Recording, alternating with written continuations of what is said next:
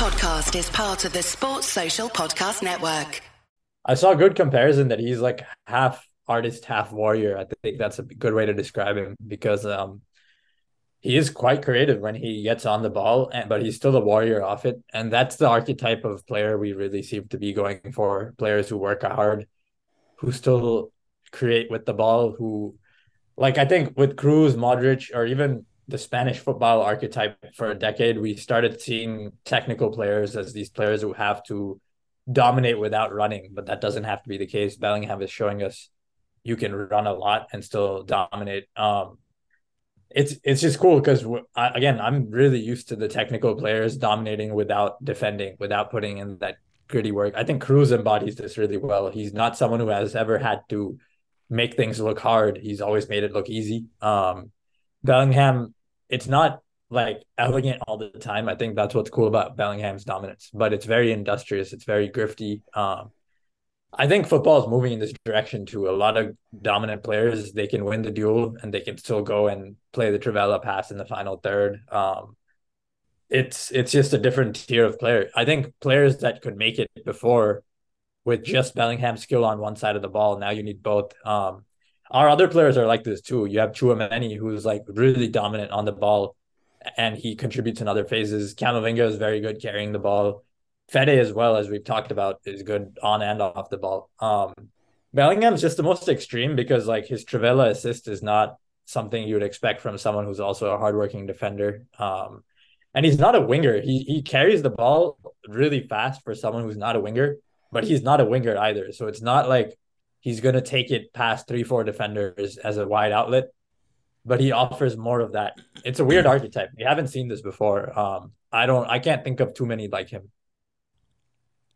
if I had to like build a prototypical figure to like explain what is who is the perfect modern footballer, it's kind of him, man. Like I don't for for this day and age, what is required to succeed as a footballer and also take that to another level to ascension of superstardom, he's it. Like he's got everything. He's got the complete package.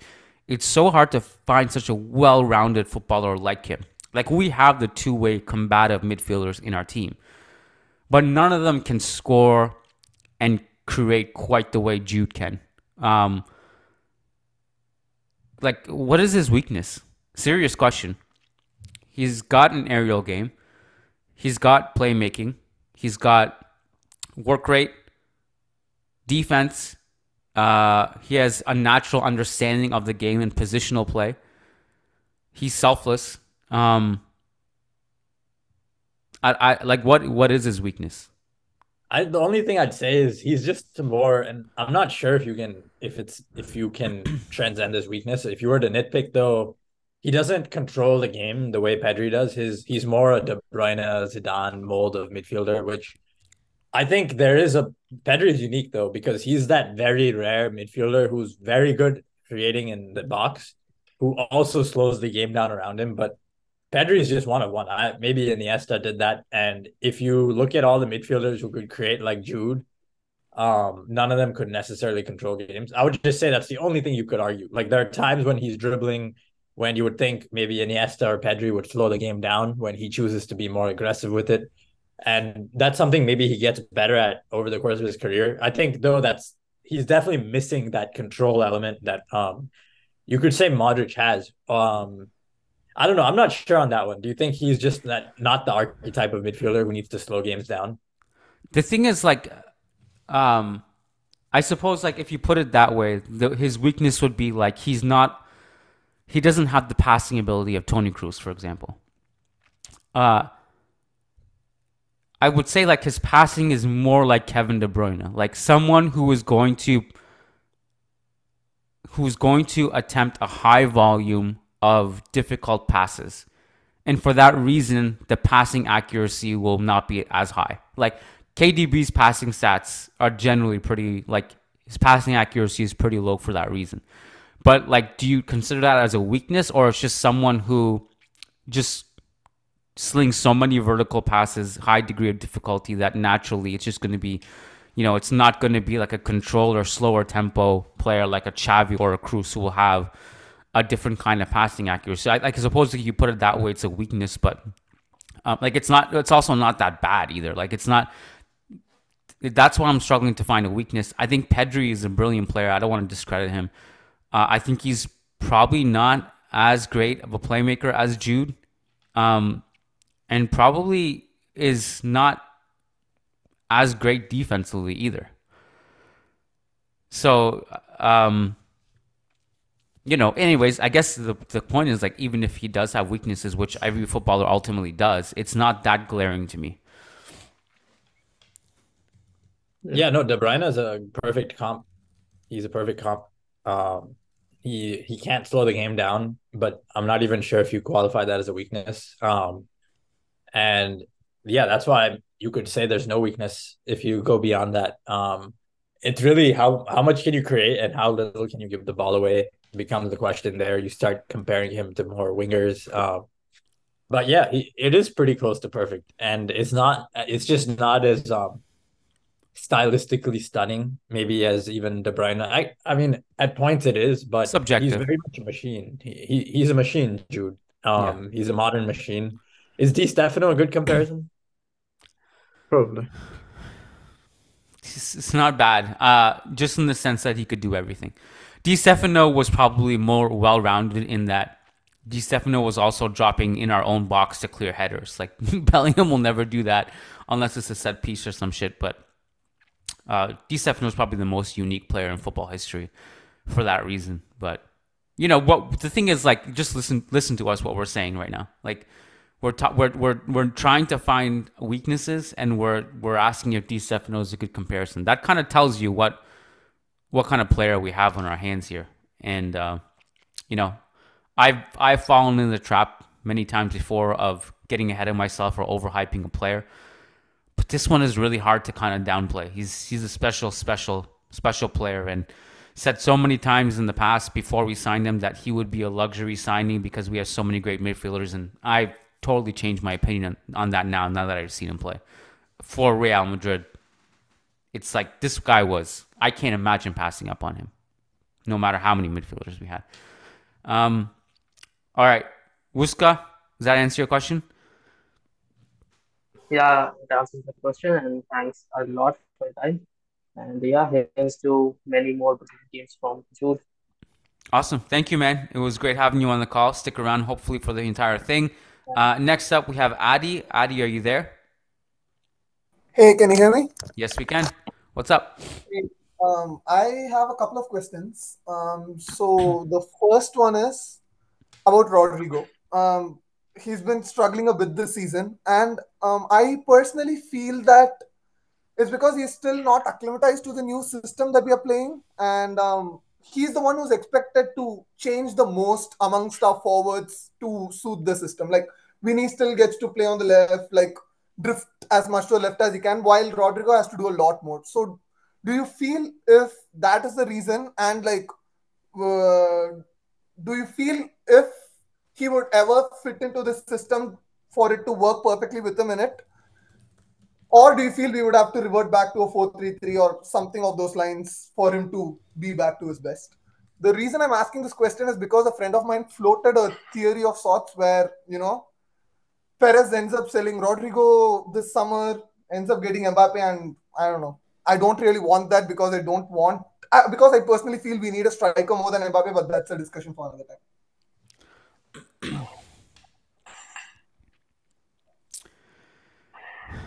You guys want to jump in on this one?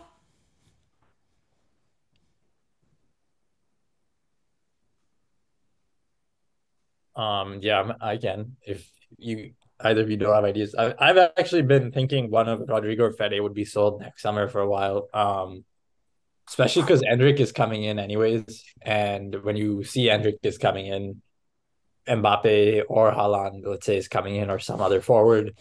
Vinicius is here. We just signed Arda Güler.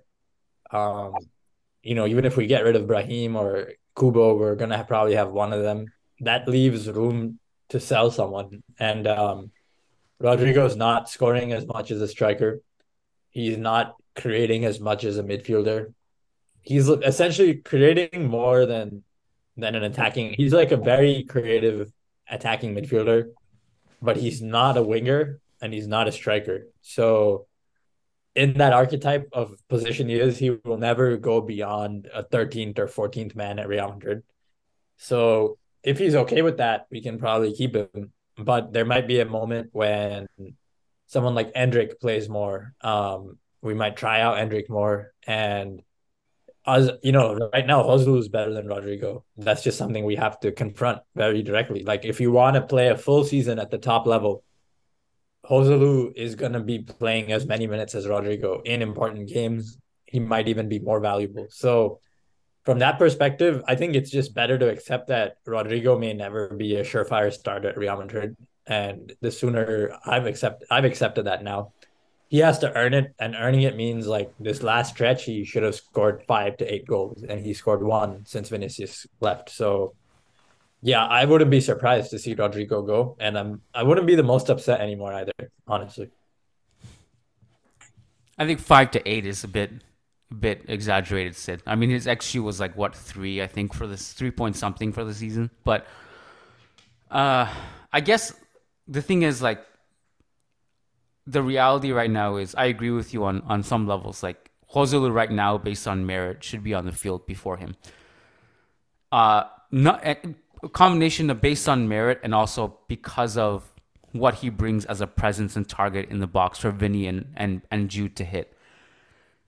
Uh, I also think the question of like will Rodrygo be sold next summer is like we have to think about what why we're asking this question now. We're like what eight, nine, ten games into the season, including all competitions.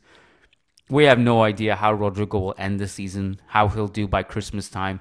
He may just put all these, may, maybe like a lot these conversations will become a distant memory because he'll just find his scoring form and he'll get involved and he'll get a, a bunch of confidence and he'll be fine. Um, but also like selling him now, like let's assume worst case scenario is the entire season he's not scoring. selling him next summer then at, with with his value being that low is is something that won't be as easy to do. But also like I always said that if we sell Rodrygo, it's going to be more because he'll look around and realize that he is too good to be on the bench. And he's like, oh, well, you guys signed Mbappe and you signed this player and that player. And like, it seems like you guys don't value what I do. I'll go somewhere else and start. The thing is, like, if he's playing like this and, and his production value on offense is this low, he's not going to be able to look around and have that leverage and say, okay, well, I'm going to go start somewhere because he just won't be at that. His value won't be high enough for him to demand that kind of thing. Um, the question of is Rodrygo a kind of a victim of the formation change? I think is uh, not true because Vinny, Vinicius was missing a bunch of time this season already. So Rodrygo had his chance to play on the left quite a bit. Um, last last night was actually pretty symmetrical with Vinny on the left and Rodrygo on the right, and he just wasn't as involved. But in other games, like it's been Rodrygo on the left and Joselu kind of playing down the middle. And he's had plenty of opportunities to get on the ball, to dribble at players, to shoot. So I, I don't think I think the formation change is a bit of a cop out for him. Um, I think he's had some bad luck. I think he's also underperformed. It's a combination of those two. I don't want to like be too extreme about it and say he's done and he's finished. And I also don't want to absolve him of blame altogether either. I think probably the truth is somewhere in the middle. But I think it's a little bit too early to have these discussions about will he be sold. That that's the way I see it. I just think he's um I think he's just a bit like a bit confused when he's playing. It's not because of the system, I don't think. It's just what he used to do last season, what he used to do the season before. He just seems like he's like he doesn't know anymore what he was doing last season. He just seems confused when he has the ball, whether to do like you know go past the player or just pass it back. It's like he's not making the right decisions, and it wasn't obviously what I was expecting from him this season because I was really high on him from from how he was playing towards the end of last season. And yeah, I mean, I think it is too early to have this conversation if he's going to be sold because well, it's like it's like the ninth game, isn't it? I just think for him to make his case, he's gonna have to do a lot more, and he's gonna have to have a stretch of like ten games where he scores a lot of goals, and just you know, because the system's not gonna change. Carlo Ancelotti has made that clear. He's not gonna change it for Rodrygo if the team is winning. Mm.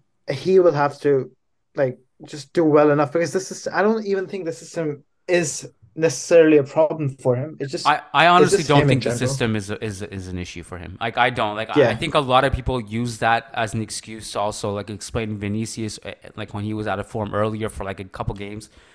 I don't think the system is an issue. Like if you look at what's happening, is they're getting the ball in the same zones they got it last year. Like they're fine in that regard. And I think one thing about Rodrygo is that people are just kind of yelling about the wrong things here. Let's if we if we really break it down, what's the fundamental problem? It's that he's not scoring. That's it. Like he's that if he start if he was scoring like if he had scored three four goals by now, I think people would have been fine with his performance. He's getting the ball into the box better than anyone in La Liga. Like the numbers back that up. No player in the entire league has been getting into the box with the ball at his feet and breaking lines as well as he did, has as he has. The difference is he's just not scoring. And of course, this discussion is compounded because last night he was terrible. And so now we have that fresh in our minds to pile on top of it too. I think if we just zoom out a bit, we can appreciate the fact that he's actually doing well with the playmaking aspect of it and getting into the right zones. What we we're critical of him is he's not scoring right now. Um, and he needs we just need more from him offensively. Like his his his goals need to shoot up. They really do because we can't we can't win as many titles as we want, possibly any titles if we're not if we're only getting goals from Bellingham and Vinicius here and there. And, and Joselu here and there. We need Rodrygo to score. I think that's the fundamental issue. Is is that it's it's not it's not that he's playing terribly. Sports Social Podcast Network.